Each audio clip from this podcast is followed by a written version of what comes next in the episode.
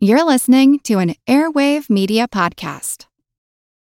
When you need mealtime inspiration, it's worth shopping Kroger, where you'll find over 30,000 mouthwatering choices that excite your inner foodie. And no matter what tasty choice you make, you'll enjoy our everyday low prices, plus extra ways to save, like digital coupons worth over $600 each week. You can also save up to $1 off per gallon at the pump with fuel points. More savings and more inspiring flavors make shopping Kroger worth it every time. Kroger, fresh for everyone. Fuel restrictions apply. Hi.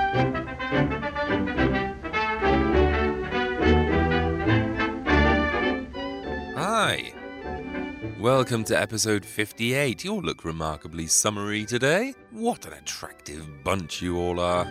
Exciting times. For a while now, I've been meaning to run more competitions on this show. Well, the first of these will be coming up later on in the show.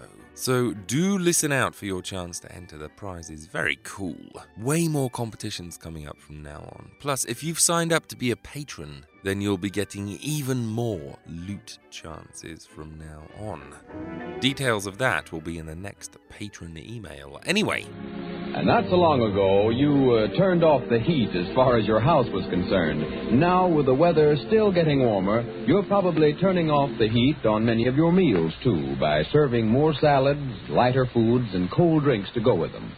And for a grand cold drink at mealtime or any time, you certainly couldn't ask for anything more satisfying than a tall, frosty glass of Coca Cola? Lemonade? Beer? a tall, frosty glass of iced postum. Iced po eh? Iced postum? Postum is a coffee substitute, though, surely. From the first tinkle of the cracked ice to the last cooling sip, it's thoroughly delightful and refreshing. It's cold coffee. Drink your iced postum slowly so you can enjoy longer its grand, full-bodied flavor and its mellow smoothness. It's cold coffee. Make up a good supply of iced postum in the cool of the morning. I generally do that. It's called coffee. Keep it in the refrigerator and serve it whenever you wish. Whenever I wish. Okay. How about before it all goes cold? See how convenient iced postum is when friends stop in. And the whole family can enjoy its refreshing goodness, for postum contains no stimulant of any kind So basically, it's like coffee, but without any of the benefits.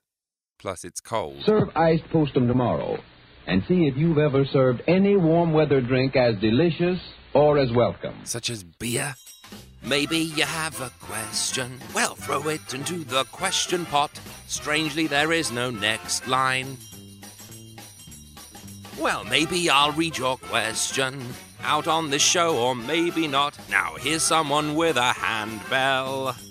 Well, before I sift through the questions that have been landing this week, I got an email from wise old owl Brent Tannehill, who wrote, in your last episode, a woman wrote in and asked for your recommendations of movies for preschoolers. When my kids were little, we watched silent comedies. They're almost all physical comedy, nothing too difficult to understand and perfect for kids. My kids' favourite movies were the Buster Keaton comedies. They were pretty old before they discovered that there were movies out there with sound. It was all downhill after that.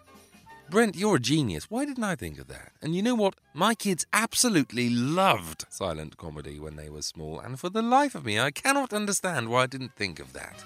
Their favourites, by the way, were Laurel and Hardy's silent work, specifically Big Business, which we all completely lost it to on a regular basis. So, yes, any classic movie lovers out there wishing to indoctrinate their children from an early age, go for some silent comedies. Well done, Brent. You get a Canterbury. Canterbury. As for myself, I get a You have failed, monk.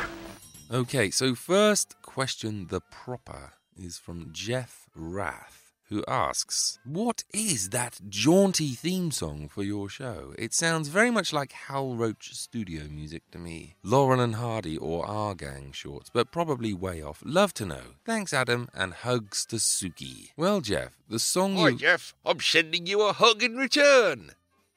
Thanks, Suki. What are you doing? I'm pretending to hug Jeff, I am. What's that in your arms? It's a shoe. Whose shoe is it? It's your shoe. But for the purposes of this moment, it's Jeff. Right, okay. It's Jeff Right. the shoe. Right, can you put it down now, please? Not yet, Why not? because I'm not quite finished yet. You can keep that shoe. Thank you. You're welcome. Anyway, Jeff, the music. We're going to be very happy. We are, Jeff the Shoe. Do you mind? Well, I'm going to be very happy anyway. Do you mind, please? I think I love Jeff the Shoe. Could you love him in silence, please? Love is never quiet. Well, perhaps it should be. Love means never having to say you're sorry. Any more? The Love Shack is a little old place where we can get together, it is. Ah. Jeff, the theme song is called Thou Swell, which is a very old song from 1927. To be honest, I just kind of plucked it out of a hat, but I'm so glad I did, because it somehow sums up the feel of the show I'm trying to make. It's quite light-hearted, it's kind of fun, and it's unmistakably from that era, so it was a happy accident. Next question is from Matt Harrison, who asks Hey Adam, what are your thoughts about the 1940 version of The Mark of Zorro with Tyrone Power, Basil Rathbone, and the always excellent Gale Sondergaard? Well, Matt, I reviewed that film in episode 19, Big Shots, and my opinion on it still stands. It is one of the best films ever. I love it. It's incredible in every way, and I revisit it often. Matt then goes on to say, Am I right in thinking there was a scene for scene colour remake using the same music by Alfred Newman? Which was played dreadfully straight and without the humour slash charm. Maybe I just imagined this in a fever dream. Matt, you did not dream it. In 1974, Frank Langella starred in a made for TV movie which used Alfred Newman's score, and which, as you say, removed all vestiges of charm. It's bloody awful. It was actually supposed to be some kind of pilot because ABC wanted to kickstart a Zorro TV series, but it was hideously unpopular and it never came about. Still, very interesting little second life there for Alfred Newman's music. Next one today comes from Smith. That's all it says, just Smith. Like Madonna, just a little bit more common. Anyway, Smith says Hi Adam, who is the image for your profile pic on YouTube? Is it a young Maurice Micklewhite, or is it actually you? Are you secretly his love child? Love the podcast. I can't find a better one for films, new or old. Thanks. Thank you, Smith. Well, to be honest, I couldn't remember which picture I was using for my YouTube profile. So I've just been over and looked, and yes, that is me. that is my rather grumpy looking face. I don't always look that grumpy. I must have just watched the Trollenberg Terror. Funny thing about it is that on Twitter, my personal Twitter account, not the Attaboy Clarence one, and not the Secret History of Hollywood one, but the one I use for personal stuff, that picture is of Michael Caine, aka Maurice Micklewhite. Anyway, last question for today is from Mike, who asks When will you do a show dedicated just to tragic starlets? Eek. Well, it would be rather depressing, wouldn't it, if it was just about tragic starlets and nothing else. I don't think my fragile temperament could withstand a five hour secret history of Hollywood where every story ended in misery. But I'll tell you what, I'll do my best to work them in from time to time for you, my friend. So throw your flippin' questions into the shiny question pot. You might hear your question next time. So until then, get your thinking cap on for the question pot. Okay, that's the end. Hey, for all you UK listeners, I have a fantastic treat for you. If you're a lover of those films that used to be on BBC Two and Channel 4 every weekday afternoon at about 2 pm, you know the ones, the old movies that you saw once and then you never saw again. Well, there's now an absolutely superb channel dedicated to showing nothing but those films. It's called Talking Pictures TV, and you can find it at 343 on Sky 81 on Freeview, 306 on Freesat, or on Channel 81 on YouView. I cannot stress how amazing this channel is. It is unbelievably fantastic. It is packed to bursting with forgotten classics, most of which I'd never heard of, let alone seen before, and it runs all day and all night. Unfortunately, it's not yet available outside of the UK, but let's face it, you guys in America have had TCM, so it's about time we had a decent movie channel ourselves. And yes, we do have TCM here, I know that, but our version is pretty rubbish. We seem to get the same six movies on a loop, and they're always from like the 1970s. Anyway, if you're in the UK, I just thought I'd point you towards a couple of interesting looking films coming up in the next fortnight that I'll definitely be watching. So on Tuesday, June 21st at 11:55 a.m., 1939's Body Vanished This is about a Scotland Yard inspector who's holidaying in a rural British village when a man bursts into the village pub and declares that a murder has taken place at a nearby creepy mansion. But when the inspector arrives to investigate, there's no trace of the body. Sounds like a classic to me. On Wednesday, the 29th of June at 3:55 p.m., The Captain's Table from 1936, which is all about a luxury liner which is on its way across the Atlantic when one of the passengers turns up strangled. The captain, played by Percy Marmont, must turn detective to find the killer. Well, I'm a big fan of stranglers, so I'll be there for that one. And then on Saturday, the 2nd of July at 3:45 p.m., Inner Sanctum from 1948. Interestingly, this was an attempt to reboot an Inner Sanctum film series. If you remember, Universal tried back at the beginning of the 40s with Lon Chaney Jr., but it kind of fizzled out. Well, here, MRS Productions had a go at adapting the wildly popular stories for the screen. This ended up being the first and last. But the plot sounds very intriguing, so I'm looking forward to giving it a go. It's all about a murderer who hides out in a sleepy town, and the young boy he befriends, who, as it transpires, is the only person who can see him brought to justice. Anyway, those are the three I'm looking forward to the most. Do go and join my Facebook page and follow me on Twitter. And if you end up watching along with those films on Talking Pictures TV, do let me know what you thought. Let's join Dan McCullough and his pal Eddie. Say, Dan, I've got an idea. Yeah? You remember the old game where I think of something and then you ask me questions and guess what it is? Sure, Eddie. Why? Well, let's play that game. Pretty sure that the last time they played this game, Dan got pregnant. Only let's make it about those insignia and warplane buttons I'm collecting. Hmm. Well, that sounds thrilling. Okay, you want to start? All right.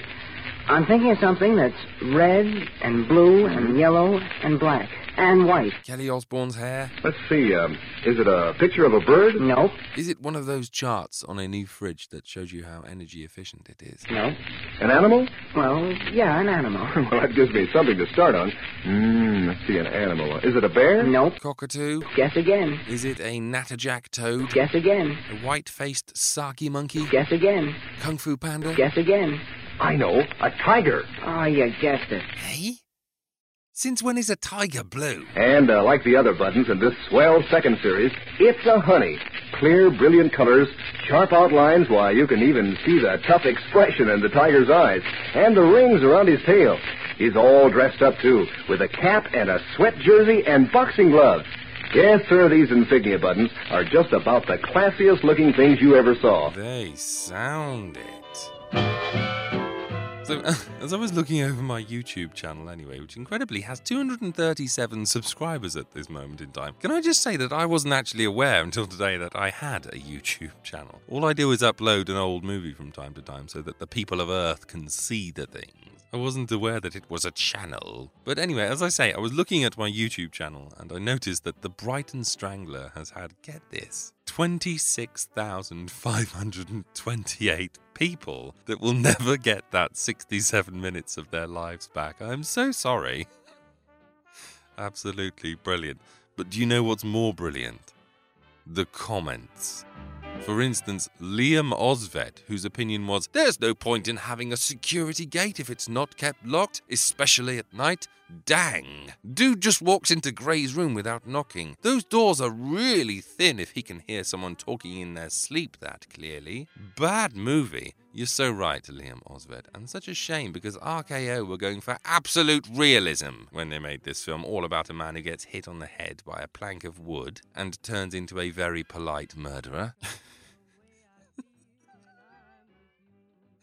If you've seen the film, his fiancée stops him from committing another murder at the end by applauding, which temporarily brings him to his senses. It also unfortunately causes him to walk off a roof to his death. Don't shoot! Applaud! Applaud!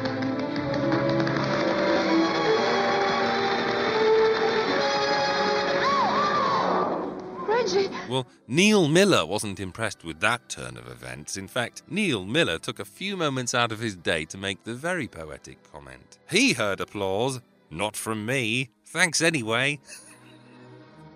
not a problem, Neil Miller. And this one from the wonderfully named Chris Cross, who writes The title The Brighton Strangler is totally arbitrary. It could have been set in any town in England. There are no shots of the town, probably not allowed during the war. In fact, there isn't a single exterior shot in the movie. Whoever wrote this obviously didn't know anything about the place and just thought, wrongly, that it was a catchy title. this was quickly followed by a comment from Elizabeth Sheffield, who wrote, I can't think of an area anywhere near Brighton, or Brighton itself, which has the rocks or such a rocky outlook which you saw from the window. the coastline is pretty much flat there. To be honest, I didn't quite know how to respond to these people who obviously have a, a much more comprehensive knowledge of the southern English coastline than I do.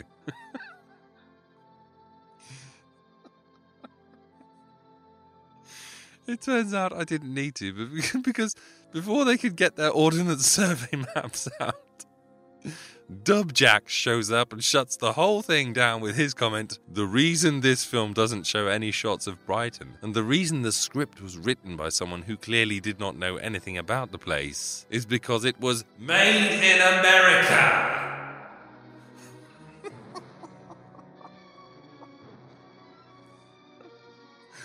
I mean, come on, people. Of all the films to take so seriously. Why did you have to pick the Brighton Strangler? oh my god.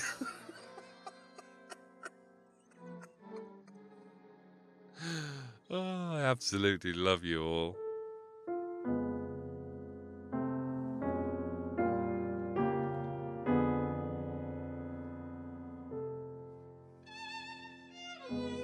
I'm going to break from tradition today and review a single film. Not because I'm lazy, well, I am lazy, but I'm not being lazy about this. The reason is that this is a film that means a great deal to me, and so I've decided to make it the sole focus of today's show. It's odd because when I first saw it, I really wasn't that taken with it, but as time has gone on, it has meant more and more to me. In fact, it was one of the first old films I ever bought at the age of 18. It kind of sat on my shelf alongside It's a Wonderful Life and Psycho and The 39 Steps, and it was very rarely played. But for some reason, I did find myself returning to it from time to time. And funnily, as I grew older, and as the collection around it grew larger, it became more and more important to me until now, when it has become, without doubt, one of the greatest films I've ever seen. I come to it in this way because I think it's very important to preface this review with the fact that I had to grow into this film.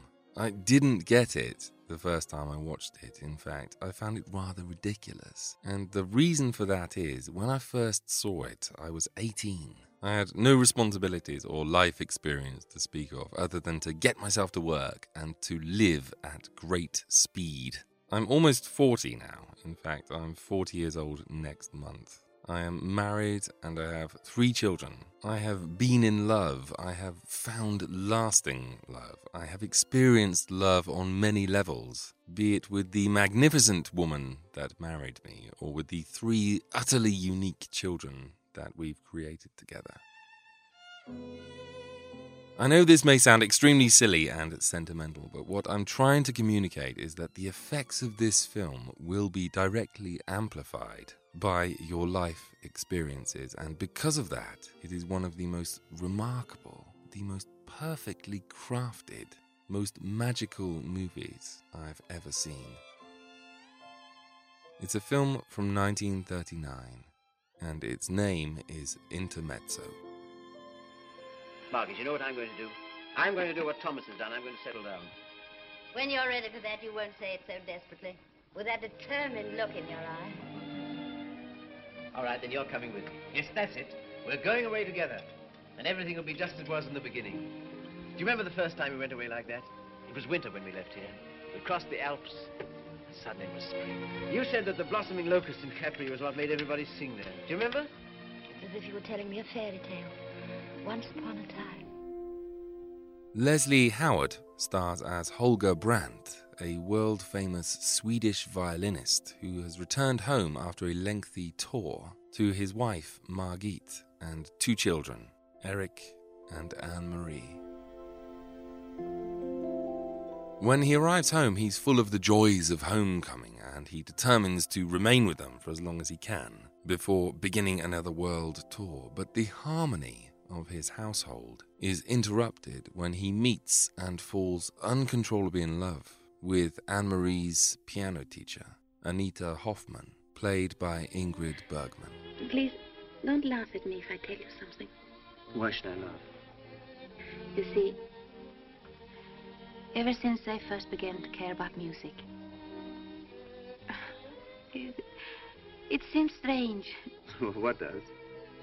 I had only one idea. For years I saved every penny I, I could to be able to hear you whenever you played. Did you? How nice of you to tell me that. Yeah, nice of me. Think of my being able to tell it to you. Hmm. That was a, that's what I can't get over. Here I am talking to you as if you were an old friend. Well, I, am a, I'm a friend anyway. but only a little while ago I looked at you from such a distance, and now you don't know how fantastic it seems to me to be here. No, no, no, don't drink any more of that stuff. No. Waiter, bring us some champagne. Champagne? Yeah, champagne's what we need. A couple of glasses of champagne and, and two strangers have a rich and happy past.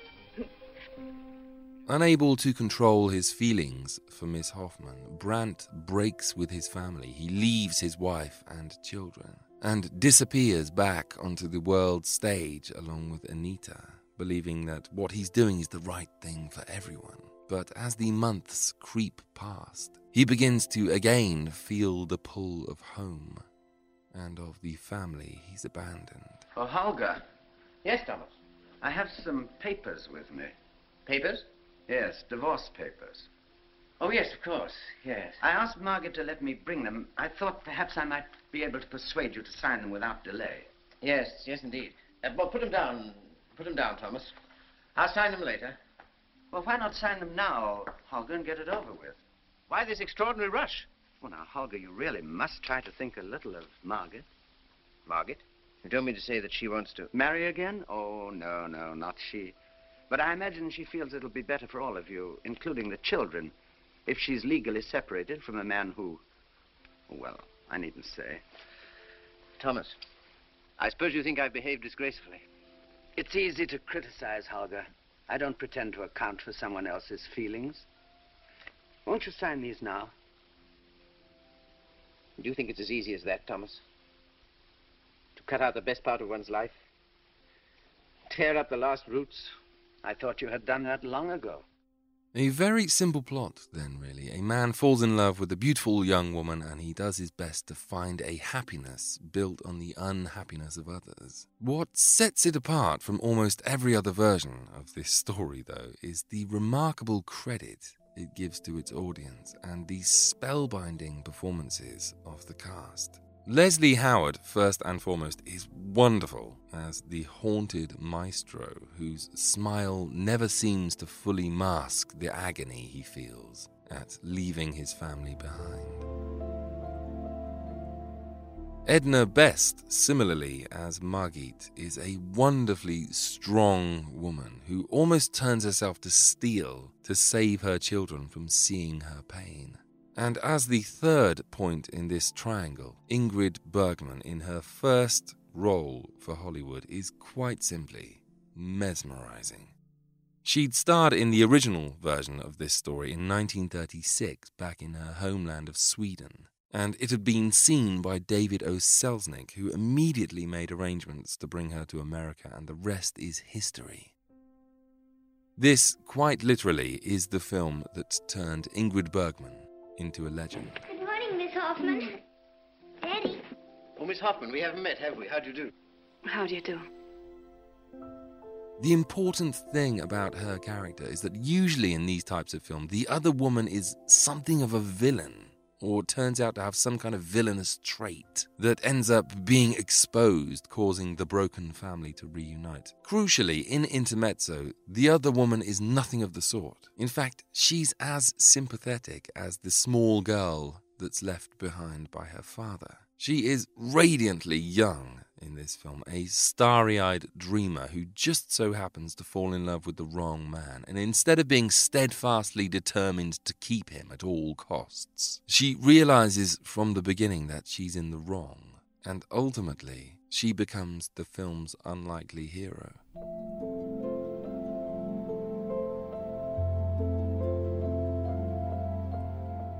I was really interested in the original when I decided that this was the film I was going to talk about this week. So I went back to the 1936 Swedish version because I wanted to see what Selznick saw.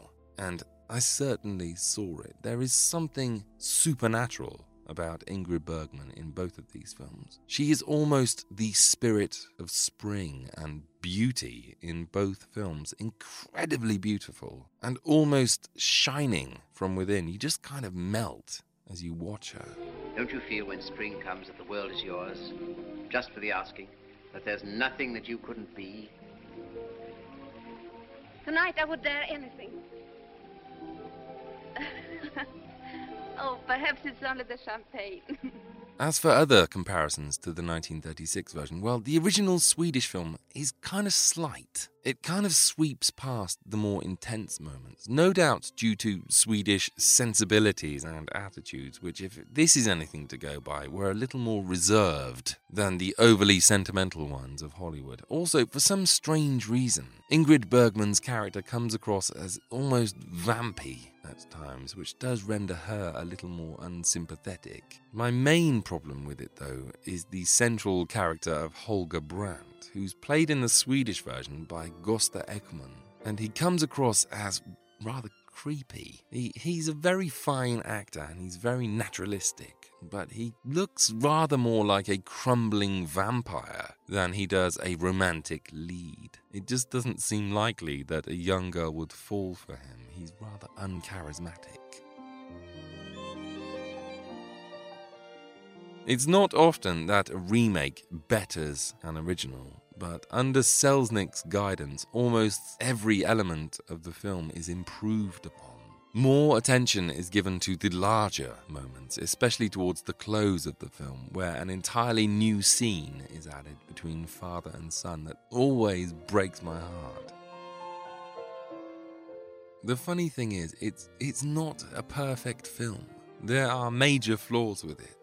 Some of the dialogue will make you grind your teeth. It is so hackneyed. And it is definitely overly sentimental. I'm not going to profess to it being a perfect film, but I can tell you that it affects me personally very deeply every time I see it.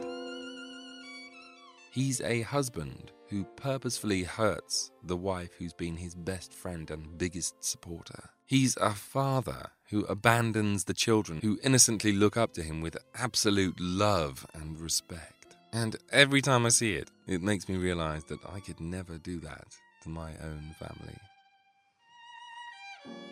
Anyway, as I say, in my opinion, one of the most affecting films I've ever seen, clothed in that resplendent Hollywood glamour that you only get when you have stars like Ingrid Bergman and Leslie Howard in a film where David O. Selznick is pulling out all the stops. Absolutely enchanting. A wonderful, wonderful film.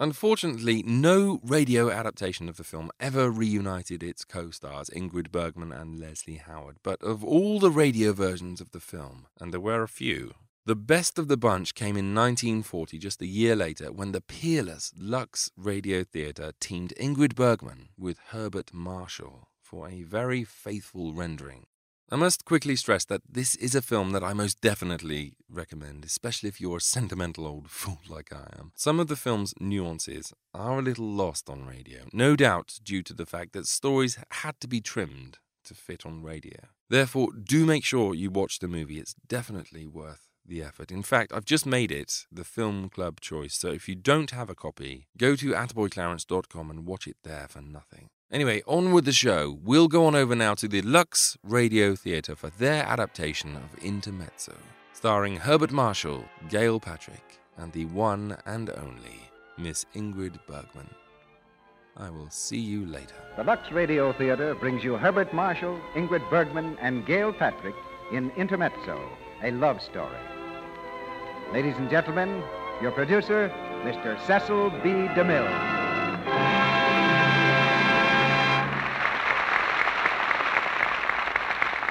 Greetings from Hollywood, ladies and gentlemen. Tonight, a new star comes to the stage of the Lux Radio Theater, and our date with her was made by a telephone call to Sweden. Miss Ingrid Bergman, who is one of the Hollywood finds of the year, makes her American radio debut in our drama Intermezzo, because we couldn't imagine anyone else in the role she played so powerfully on the screen. Intermezzo is a love story, a story both old and new. Old because it's a love story, new because it represents a distinct improvement on a familiar theme, just as the new Quick Lux is an improvement on a tried and true product. Science is constantly bettering things for us, and Lux Flakes keeps pace with the march of science. Miss Bergman was discovered by David O. Selznick and brought here from Sweden to make Intermezzo. After finishing the picture, she went back home. That's where our telephone call comes in. We reached her at Stockholm and made arrangements for tonight's play when she returned to resume work at the Selznick studio.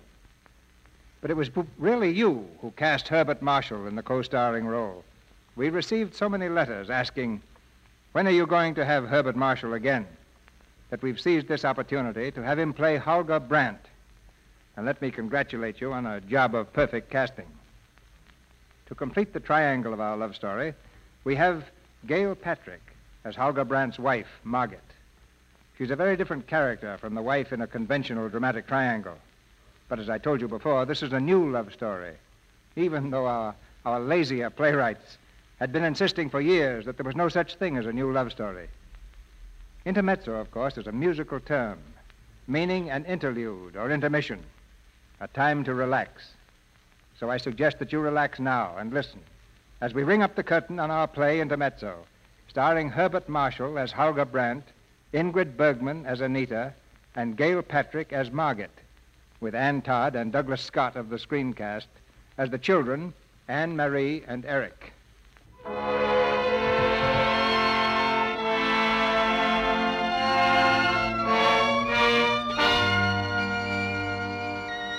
In New York City's famous Carnegie Hall, a violin recital nears its close. It's the second encore, and the audience, breathless with excitement, has crowded into the aisles and as close to the stage as possible, where Holger Brandt is playing, for the first time, his own composition, Intermezzo. From his magic bow, the music soars to the high dome of the hall, whispers along the walls, and then, all too soon, the concert ends.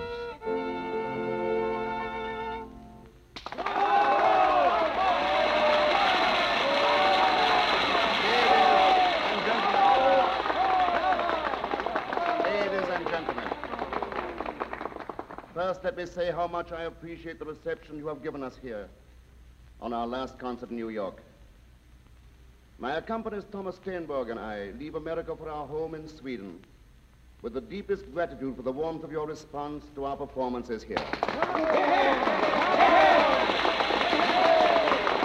now, I should like to say a few words about something that for me saddens this happy evening, as I'm afraid it will you.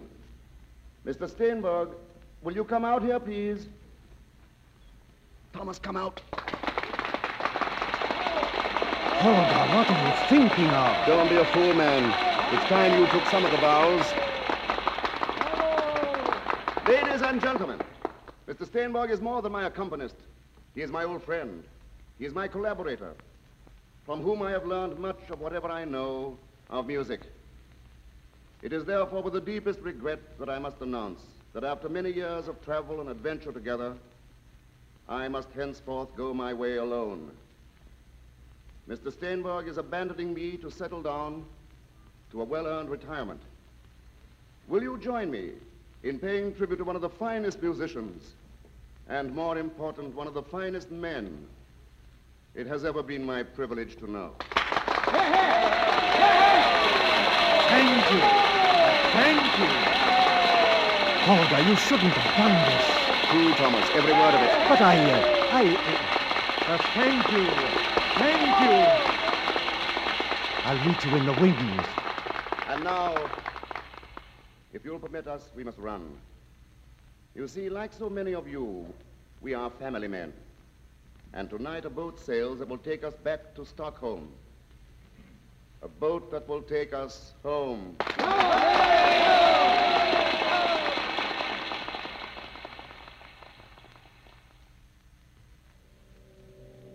Thomas. Yes?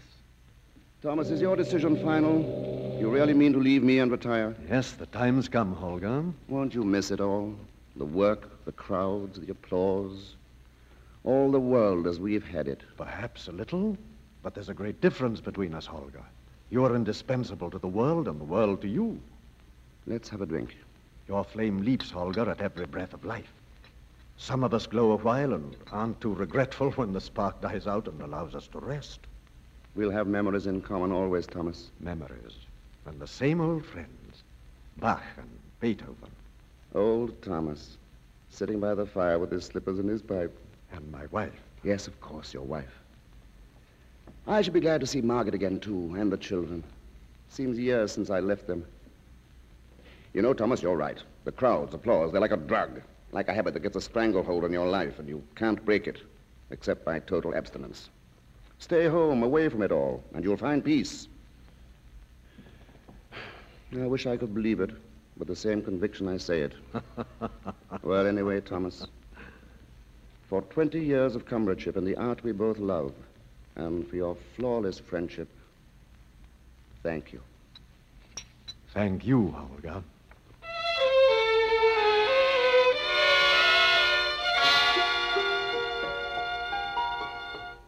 Nice having you home again, Dad. There's so many things I have to show Come in, you. Holger.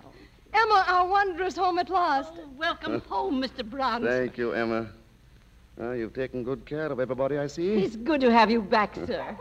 Look, Daddy. Look who's here. Well, who's that? His name is Angus, Daddy. He's my dog. So, the family's grown since I've been away. How are you, Angus? Very happy to meet you, I'm sure. He doesn't think very much of me. You know, Margaret, there's better air to breathe in this room than anywhere else on earth. I can hardly believe I've been away. Nothing's changed. If anybody ever moved anything in here, even an inch, Mother always moved it right back again, oh. where you like. Oh. You had your own room to upset Eric. Eric's building a railroad upstairs, Holger. Not a railroad, Mother. A rope haul for carrying magnesite from the mines to the factories. Really? I'd like to have a look at it. Well, it's not finished yet, sir. Maybe I could help. No, I don't think so, sir. I don't blame you, Eric. Daddy, I play the piano, Daddy. I take lessons. Do you? Do you want to hear me? A little later, darling. Daddy has so much to do. Will you play your violin with me, Daddy? I should say I will. Darling, take Angus upstairs, please. All right. But I'm coming straight back. Well, Margaret, Welcome home, Holger. darling, if you knew how often I've thought of this moment. Home.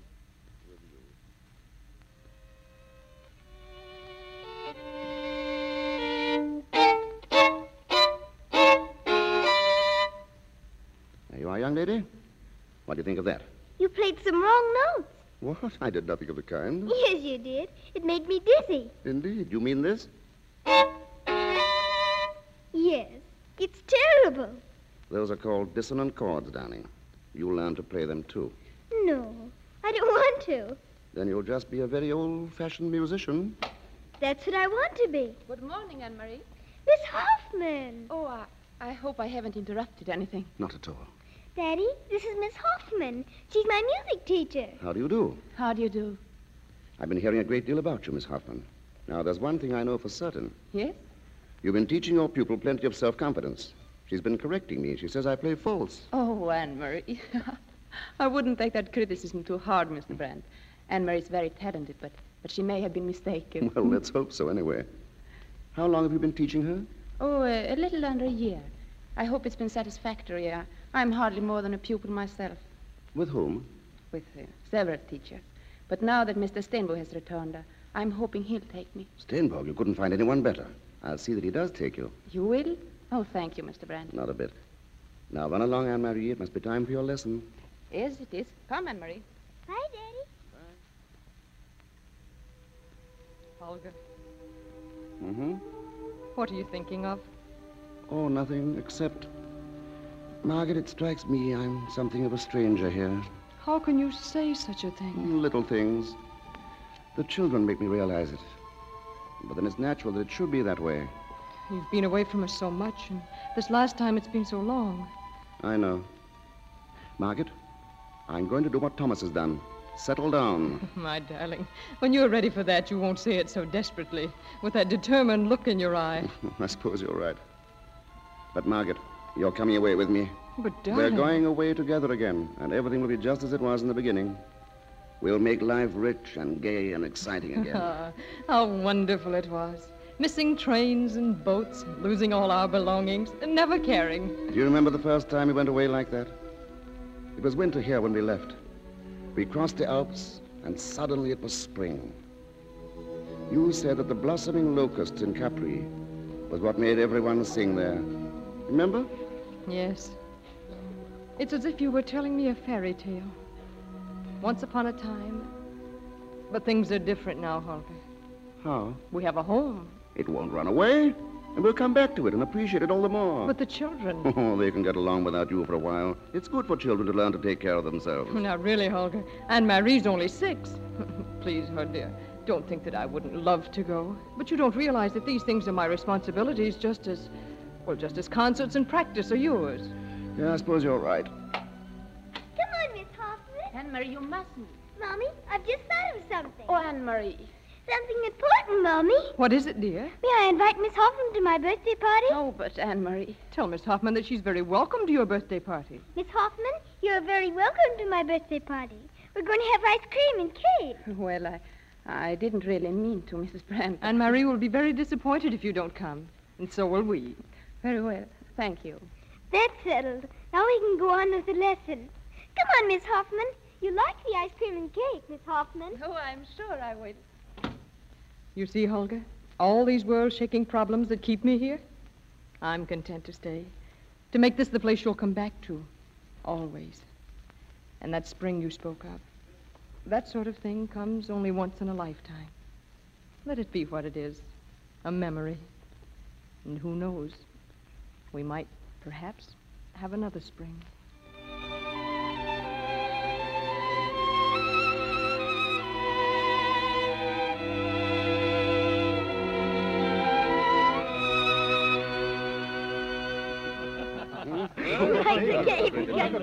Lovely cake, isn't it? How many cans? Seven.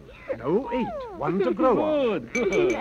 Ladies and gentlemen, we are very privileged people. Our hostess was told that she could invite whom she liked for her birthday, and she asked for an entirely grown-up party. Her father and mother, whom I think she felt she couldn't very well leave out. her brother, the rising young engineer. Her godfather, Uncle Thomas. Her other godfather, Uncle Charles Muller, my worthy business manager. Thank you. and her new friend and teacher, Miss Anita Hoffman, whom we are happy to welcome to the family circle. Ladies and gentlemen, I give you the health of our hostess with 70 times 7. Miss Anne Marie Brandt. Fine. Thank you. Thank you.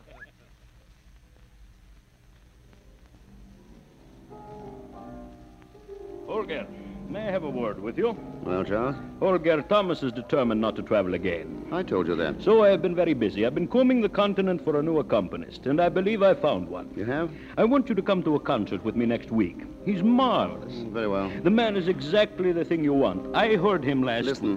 What? Quiet. Can that be Miss Hoffman? Well, I imagine so. Well, she's good.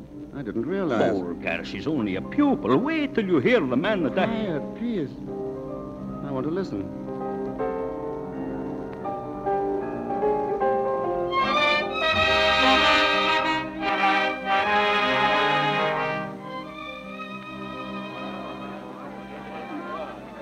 Well, Holger, what did you think of the recital? Wouldn't he make a good accompanist? He won't do. Holger. I tell you he won't do. That's all there is to it. Oh, Lord. Well, I will keep looking. I'm sorry. I beg your pardon. Why? Miss Hoffman. Oh, Mr. Brandt, good evening. And Mr. Muller. Good evening. How are you this evening, Miss Hoffman? Very well, thank you. Isn't uh, Mrs. Brandt with you? No, we had social obligations. Oh. I'm a fugitive from a dull dinner party. Well, what should we do now? What would you say to a glass of wine somewhere? Well, I, I was just going home. So was I, but What about you, Charles? Oh, no, no, no, no. Leave me out. I'm ready for bed after all that highbrow music. Good night. Good night, Miss Hoffman. Oh, but... Uh... Let him go. Music wears him out. There must be a cafe nearby. Yes, there's a funny, stuffy little place down the street. Always crowded. Where they have to put out the lights to get rid of the customers? Oh, you have been there? Not in a long time. It's just what we want. Come along.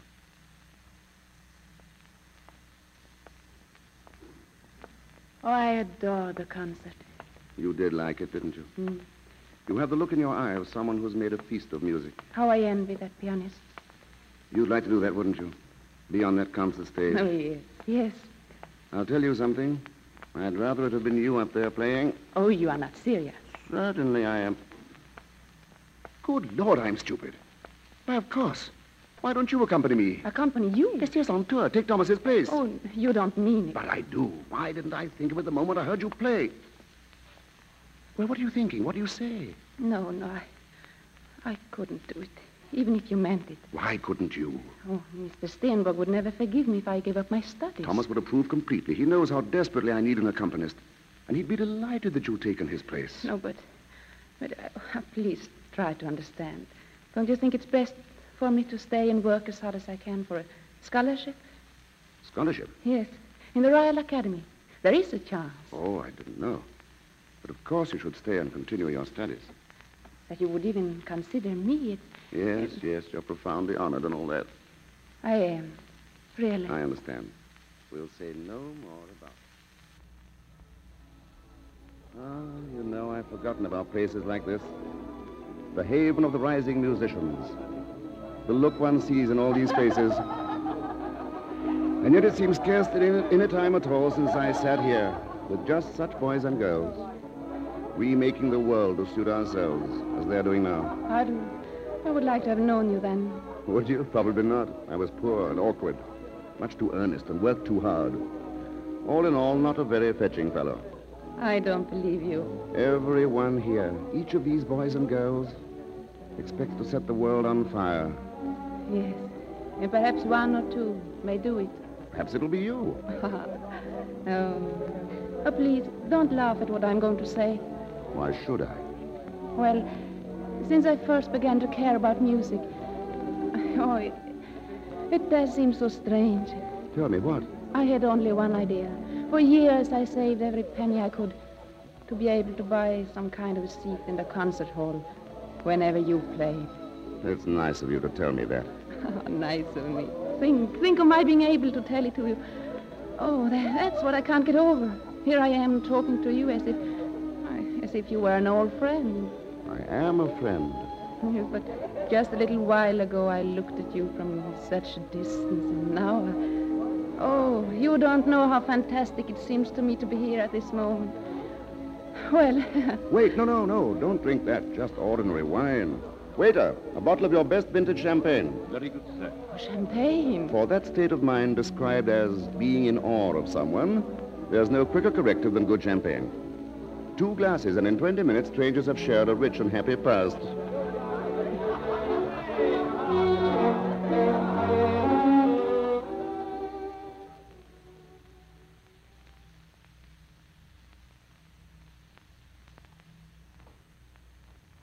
You know, Anita, there comes a night each year when one senses that winter is suddenly over. Yes, that spring has come. Oh, how I look forward to it through the dreary months. Look, down there at the river, Hmm. the ice. There's the winter, all broken, rushing out to sea. A wonderful final journey. Don't you feel when spring comes that the world is yours for the asking? That there's nothing that you couldn't be? Oh, tonight. Tonight I would dare anything. Oh. oh, perhaps it's only the champagne. Do you know what you remind me of? Tell me. A Viennese waltz, smiling but melancholy. A melody of the days when Vienna was a happy city. Hmm. What a poet you are. At twilight in the spring, and music poured through the cafe doors. Melodies of carefree youth. It was there that I saw you for the first time. Phantom of a Viennese waltz. No, I'm wrong. It wasn't there at all I met you. It was in Budapest on a summer night. They were playing the rustle of spring. That was you.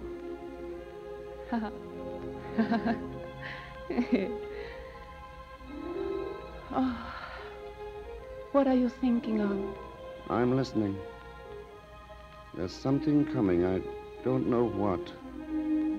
Spring, perhaps. Spring. Yes, perhaps. I. Oh, it's getting cold. Now it's coming. The spring storm. I. I must go home.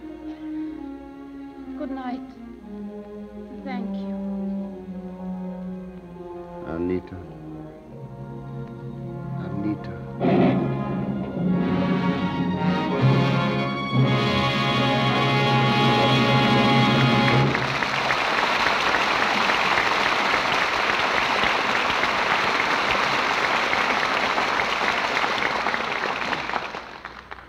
Just a moment, Mr. DeMille brings you Act Two of Intermezzo with Herbert Marshall, Ingrid Bergman, and Gail Patrick.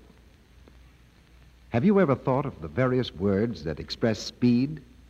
If you'll take a look at your dictionary sometime, you'll find most of them contain the letter S. Like swift Yes, and sprint. and uh, scurry and scamper. Why, I know a whole sentence of fairly shout speed has got so many S's. Well, let's hear it, Sally. New Quick Lux is so speedy and swift, it suds in a second. You never said a truer thing in your life, Sally. An added ingredient makes new Quick Lux burst into suds at the touch of water. In water as cool as your hand, it dissolves three times as fast as any of ten other leading soaps tested. New Quick Lux suds so fast, it's thrilling women all over the country. For example, there's Miss Kay Dickerson of East Orange, New Jersey. Will you read what she wrote, Sally? Of course. She says, I've been using Lux for years for all my washables. I always thought it was so wonderful it couldn't be improved.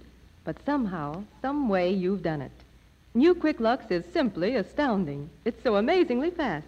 New Quick Lux is fast, but it's more than that. It goes further, gives you more suds, ounce for ounce, than any of ten other soaps tested. That makes it thrifty to use for sweaters, blouses, stockings, underthings. Oh, that reminds me. Miss Dickerson said something about that. Let me see. Oh, here it is. It's so easy to freshen undies with new Quick Lux. The colors look lovely, and they stay new looking longer, too.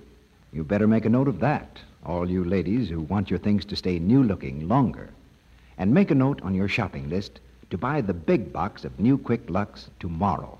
Your grocer has it now in the same familiar box at no extra cost to you.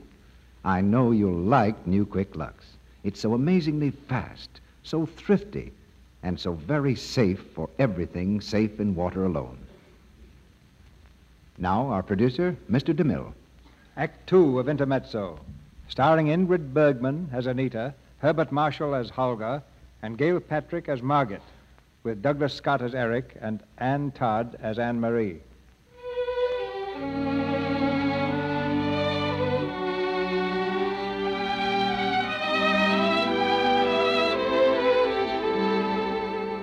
Weeks pass, and the friendship of Anita and Holger has ripened into a far deeper emotion.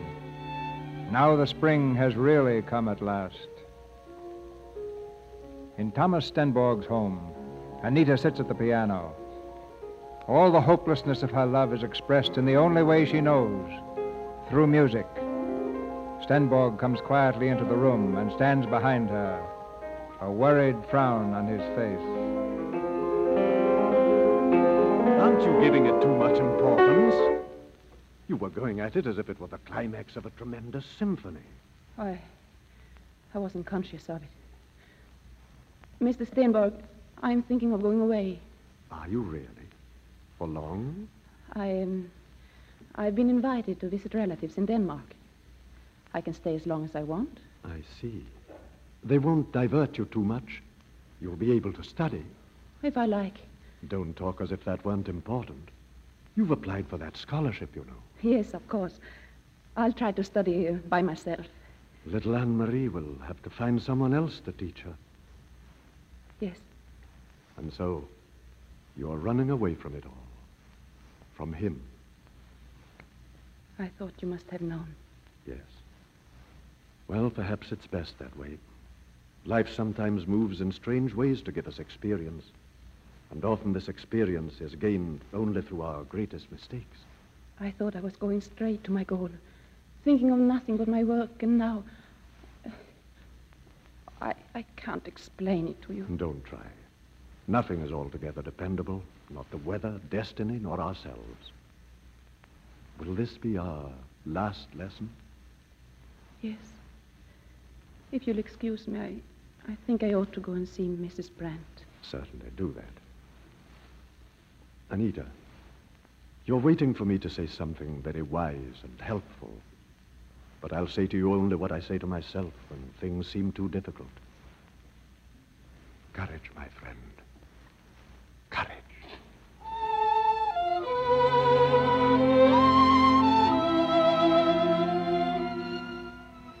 Anita, here. I thought you were never coming. You see, you spoiled me by always being on time. There was someone I had to see, Holger. That sounds very serious. Someone I had to see. Anything wrong, Anita? Oh, nothing. May I have a glass of wine? Something has gone wrong. Tell me. Please. No, you're frightening me. Oh, but I'm frightened. You must realize how I feel. It can't go on like this. Oh, it simply can't go on. Don't you see that? Why do you upset yourself now? Oh, all along I've been miserable. Hating this kind of thing. Always meeting you like this in out of the way places. Little dark corners, sneaking about in fear of being seen. It's not the way I'd like it to be. How else could we go on seeing each other? Oh, I'm ashamed. And I hate being ashamed. We've had so many hours of happiness. Gay, friendly hours. They've been beautiful. Nothing to be ashamed of. Oh, Holger, look in the mirror there, on the wall. How do we look to you? Don't be so dramatic. Oh, well, you don't like it any more than I do. We look what we feel. Two guilty people. Is it a crime for me to love you, Anita? Why, why did it have to be the way it is? If only we hadn't met. Do you really wish we hadn't? Yes, now I do. I haven't any right to be happy the way I am happy when I am with you. Anita. No, no. I can't listen. You'll go on justifying us both, I know. And oh, I'm fighting to be sensible. Sensible. That's a word seldom used in love. Love isn't sensible. Oh, Holger. There are some things I can't bring myself to say. I know, I know. I have a home, I have children, I'm a respected, responsible man. But as I sit here looking at you, I know only one thing. I do, too. We must end it. We've got to stop seeing each other. Can we? We must. We can't go on lying to ourselves and to people who trust us. It's impossible, unbearable. We just say goodbye and stop seeing each other. That's very simple, isn't it? We've got to find the strength for it. You're right. Goodbye, Anita. Oh, no. Oh, no, no. Not here. No. Let's get out. Let's walk.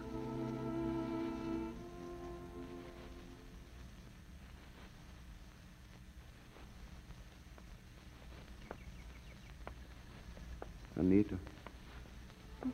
The days are so long now, aren't they? Yes. you know, there, there used to be a shop near here. I always stopped to look in. All kinds of funny lost things in the window. Oh, here it is. What a strange collection of things. Anita, look. Look at that curious clock. Holger, I'm going. I'm going now, quickly, as if it didn't matter. Oh, don't kiss me. Don't say anything. Don't turn around. No. Goodbye, Holger. Goodbye, Anita.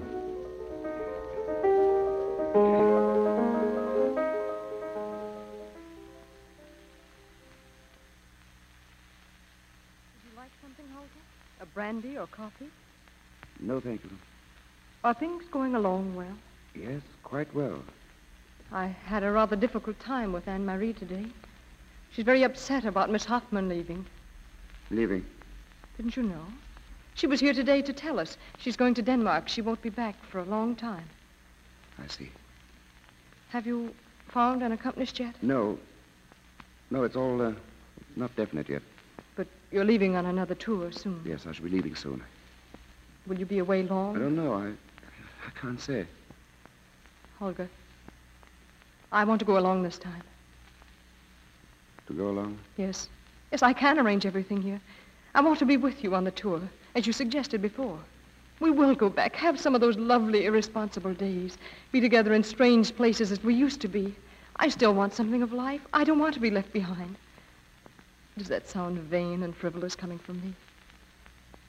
Holger, can't we do it? Wouldn't you like it? I see. You're answering me. You might just as well be saying it.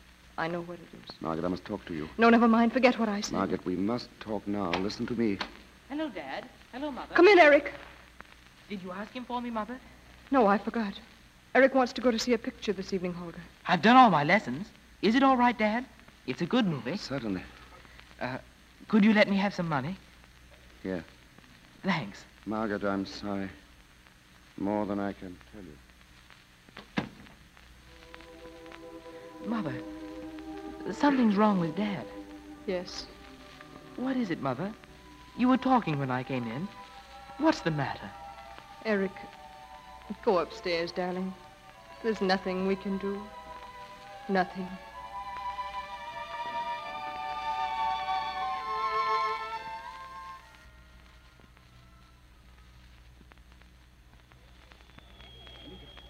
Anita. Oh, wait, you can't. You mustn't go. Oh, Holger, how could you do this? How could you? I can't face it. I can't face being without you. But we promised each other. Is it as easy as that? Can you just get on a train and ride away from life? Oh, please. What you'd leave would haunt you. Haunt us both the rest of our days. All aboard. Oh, you are not being fair. It's no easier for me. At this very moment, my fate is being decided. A life with you, or a life alone. You are not alone, Holger. It's I who am alone. We're both alone, Anita. I've broken with my past, with everything. I have no home any longer. All aboard. Oh, Holger, you couldn't have... Oh, what did you say to her, to your wife?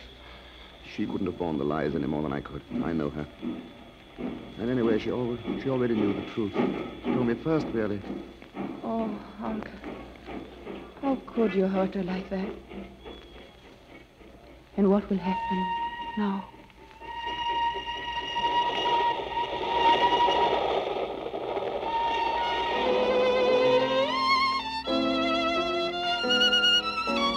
Albert Hall, London, May the 3rd. Holger Brandt, violinist. Accompanist, Anita Hoffman.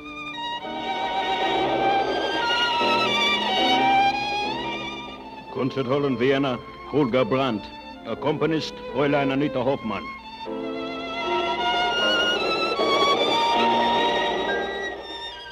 Conservatoire de Paris, Holger Brandt, Mademoiselle Anita Hoffman.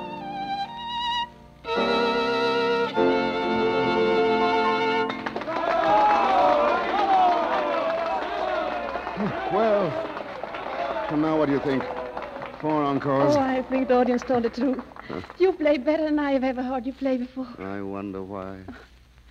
And you, you surpassed yourself, too. Oh, but that's no mystery. Oh, Holger, I love you. That was what they heard tonight when I played. I, I hope it's true that I've helped you a little. But it's not only that. Only what? Oh, what am I? Your shadow. I don't exist without you. You're not a shadow, my dearest. Don't talk nonsense. Oh, but it's enough. Yes? Let me be with you like this. That's all I ask. And will that be enough always? Yes, always. Our last concert. We can rest a while now. Oh, it's been the greatest happiness I've ever known. The greatest I'll ever know, I'm sure. How can you be sure of that? Such happiness couldn't come more than once in one's life. I know it couldn't. Could it, Holger? Anita, let's not speculate on happiness. Here we are, and work is over for a while. I was forgetting. We must go home now. Home, without a holiday. I thought a few weeks on the Riviera, away from the crowds, the noise, Oh, Anita, the place I know on a hill overlooking the sea. No, no, no. We, we can't. Dearest, listen to me. You asked only to be with me. To be near me. Well, that's all I ask, too. To know that I can see you, that I can call your name and you'll be near. That's all. Oh, Holger. Oh, Holger.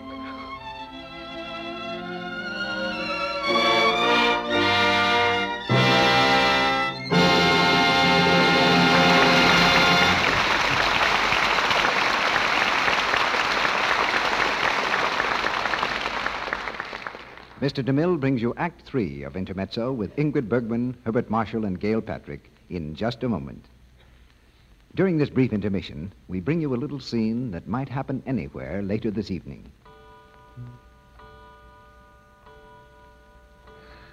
Oh, oh, I'm so sleepy. Let's go to bed. Okay. As soon as I untangle myself from this chair. Oops. There goes another run. Gosh, I'm sick of them. Well, I don't wonder you get 'em the way you treat your stockings. Well, what do you mean? It isn't my fault. It certainly is. It's simply scandalous the way you rub your stockings with cake soap every night. Well, what can a girl do? You can cut down on runs with new quick Lux the way I do. Come along to the bathroom and I'll show you.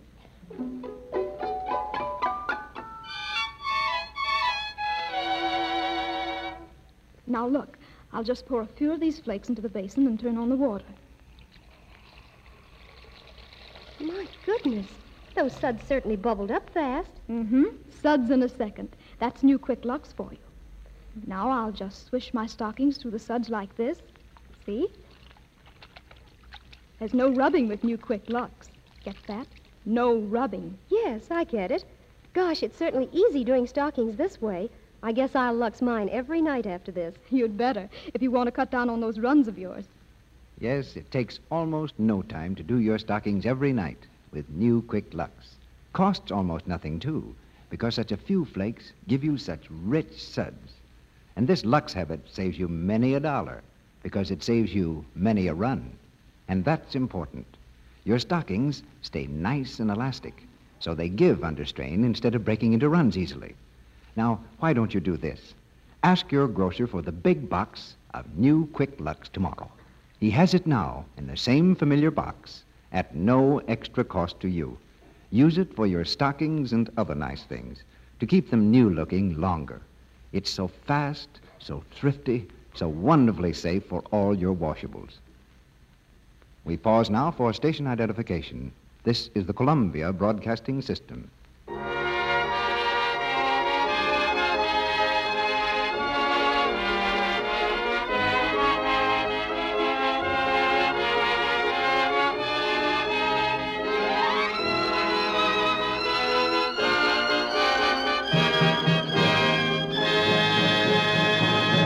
Continue with Act Three of Intermezzo.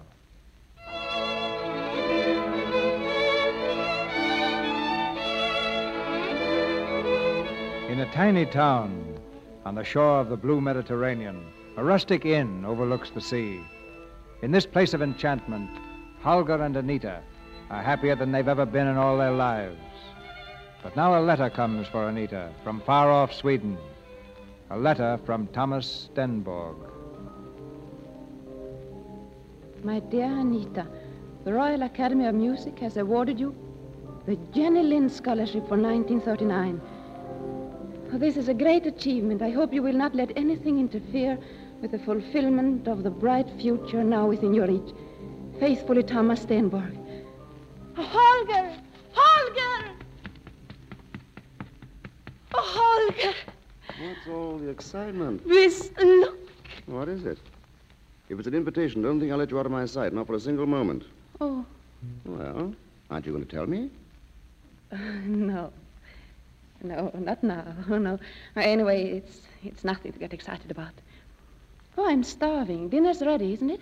Anita, is the letter important? Of course, if you'd rather be mysterious. Oh, I don't want to make you jealous. oh, it, it's from Thomas. From Thomas. Mm. Oh, and filled with recriminations, I suppose. What did he have to say? He was just writing to me. Yes, not about the weather. No. Oh, Holger, it's, it's only that I was awarded a scholarship. Only. Were you going to hide it from me? Why? I don't. I don't want the scholarship now, Holger. I'm not taking it. I see. And what does Thomas advise? Oh, please, Holger. Let's forget it. Oh, it's so pleasant out here. What's that fragrance? Mimosa? Anita, Yes. where's the letter? Let me read it. No, no, Holger. Let's pretend it never came. Look, Anita, don't. there. It's all gone. That's how I feel about the letter. About any word or thought that could come between us. Anita.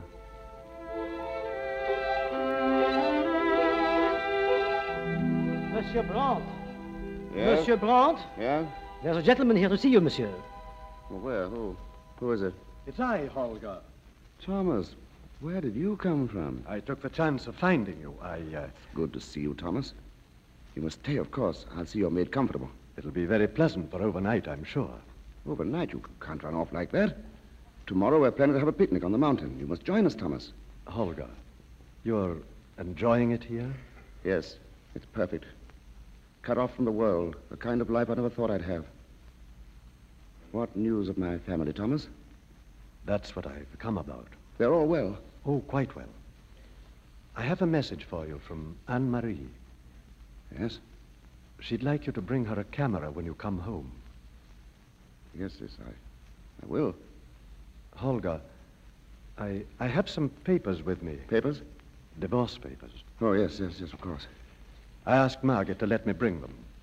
I thought I might prevail on you to sign them. Certainly, I'll sign them later. Why not do it now, Holger, and get it over with? Thomas, you're my best friend. You don't have to use velvet gloves with me. Speak your mind. You think I've acted pretty badly, don't you? Oh, It's easy to criticize. I don't pretend I can account for someone else's feelings. Won't you sign these now? Do you think it's as easy as all that, Thomas? To cut off the best part of your life? Tear out the last roots? I thought you'd done that long ago. Yes, perhaps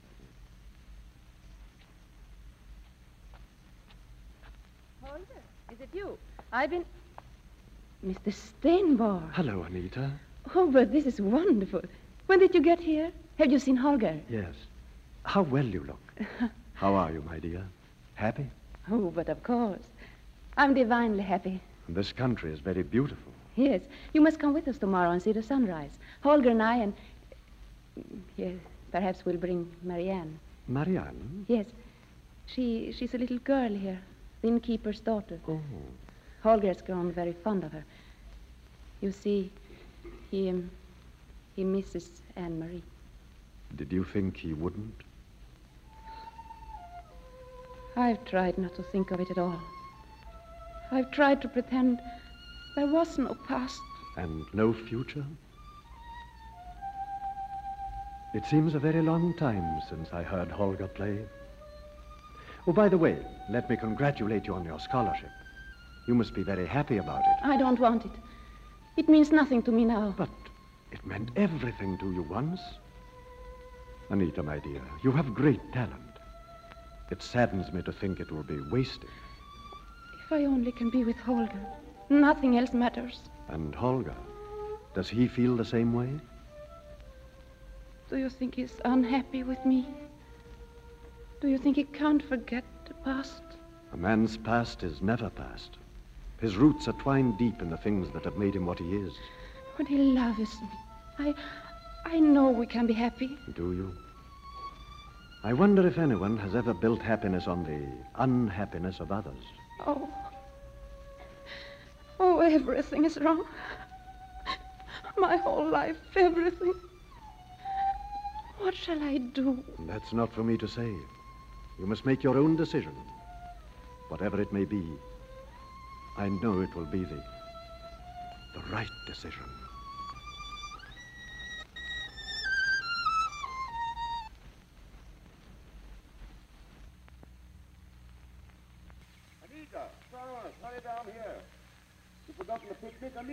In a moment, Holger. Mr. Stenborg, you are going on the picnic? Yes, I thought perhaps I'd better stay another day. You must help me. Of course, if I can. There's a train leaving here in an hour. My dear, When you and Holger come back, I shall be gone. you're sure it's best that way? You're not doing it only because of what I said? We both know where Holger belongs. I'm, well, say I've been an intermezzo in his life. Anita. Oh, you gave me a good word once. Courage. I- I'm trying to remember it. I'm trying. Anita, come along. Aren't you ready yet? Oh, Holger, I'm not coming. Not coming. Why not? I didn't sleep. I, I think I have a cold coming on. I'll wait for you outside. Dear, shall we postpone it? Oh, no, no, don't do that. You go without me, please. Sure you're all right? Oh, quite sure. Oh, really? Go along. Well, I'll miss you. Mhm. Au revoir, dear. Goodbye, Holger. You don't like my French. Holger, wait! What is it, darling? Oh. Your hat. Oh, you, you never wear that one properly. Fix it. Hmm. Now, am I perfect? Yes. Goodbye, Holger. Goodbye. Darling.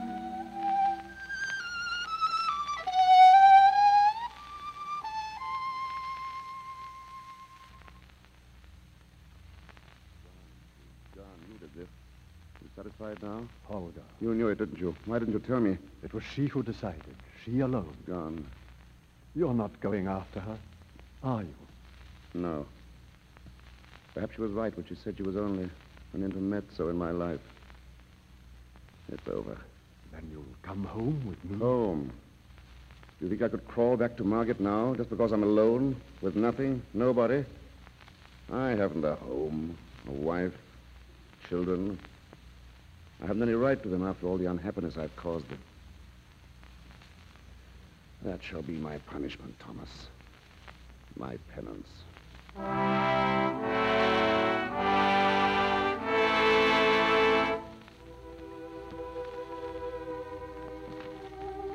Have been away so long, my friend.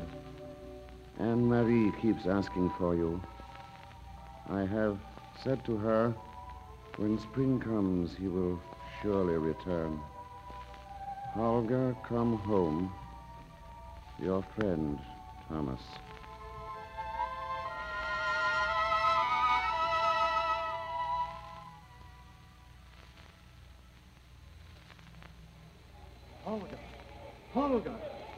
Thomas? I knew you'd come. I knew it. Come along. I'll get a cab. You must stay with me, of course. I'll. Uh... Thomas, wait. Please don't be offended. You see, I haven't come home to stay. I just wanted to see Anne Marie. I brought the camera she wanted, and. Oh, please, Thomas, let me go alone. If you wish it, Holger. Thank you. Goodbye. Thomas. Pietro? Yes, yes, there's a school on the Buxholm Road. Take me there, please.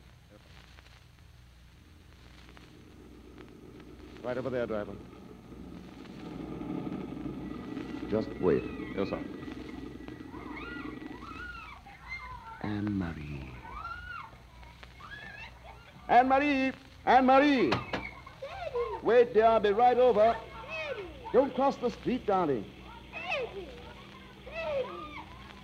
Anne Marie, be careful. Look out for that car. Look out, Anne Marie! We've been killed! No, no, no. Let me through, please. Oh, I told the children never to cross the street. I told them. Anne Marie. Anne Marie. Stand back. Send a doctor to my house. I'm her father, Holger Brandt. Hurry.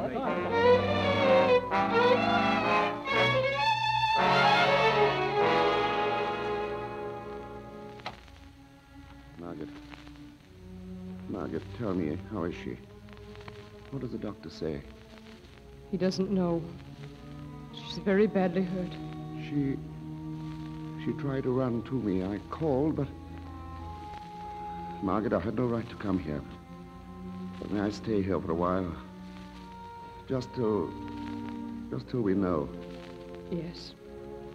There are. There are so many things I must do. Anne Marie. Anne Marie. Oh, God, please. Please.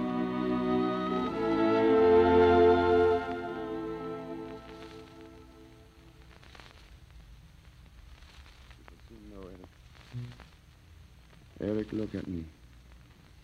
Talk to me. I've been away so long. You left Mother and us.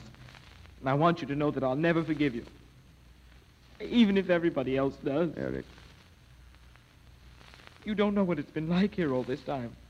You haven't seen Mother crying every night and hiding it. Well, now we've learned to do without you. Why did you come back at all? We don't need you anymore. Eric, listen to me. Please. You know, when we are young, we expect the people we love to behave like gods. And most of all, our fathers, I suppose. And then, as we grow older, we learn that none of us are gods. That we're all human. Tragically human. And that we, all of us, make mistakes right up to the very end of our lives. You'll learn that one day. And when you do, you also know what it is to forgive. Perhaps even your father. You see, Eric, it's I who need you now. Oh, Dad. Dad. There, son, there, my boy. Mr. Brandt, Doctor, is she? No, Doctor, tell me. your little girl will recover. Say it again. Please. She'll be well again after a long rest. Thank you. Thank you. You'd better rest, too. The nurses will do everything. I'll be back soon. You'll live, Eric. You'll have your sister again. Goodbye, Eric. Goodbye, my son. Holger. Holger, wait. Yes? Don't go. Please. Margaret. Anne Marie is asking for you. She wants you to stay. And so do I. You. And after all the pain I've caused you. Life renews itself, Holger. Things die and are born again in the spring. Our love can live again if we want it to. Will you let me try? Will you? Welcome home, Holger. Welcome home, my darling. Margaret. Home. Home.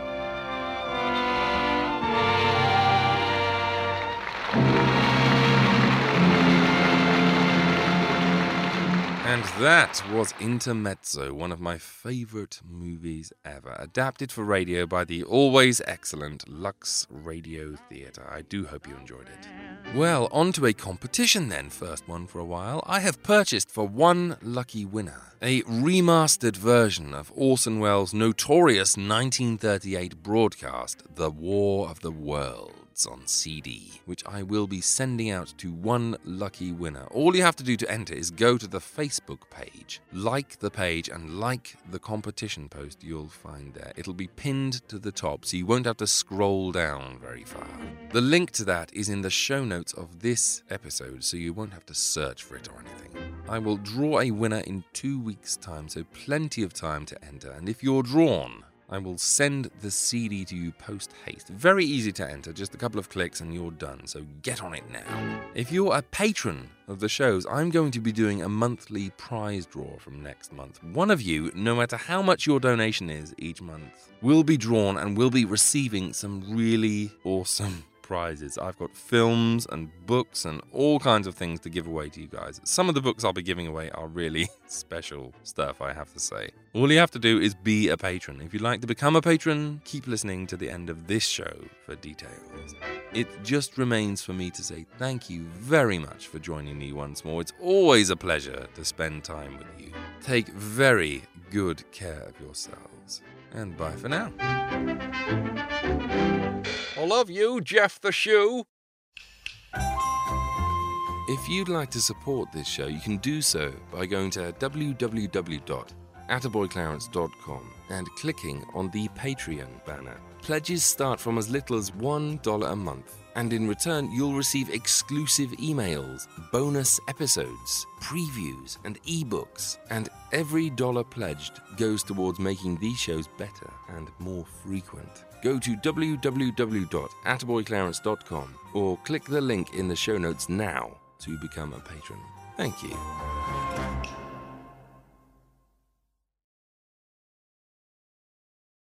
As a long-time foreign correspondent, I've worked in lots of places, but nowhere as important to the world as China.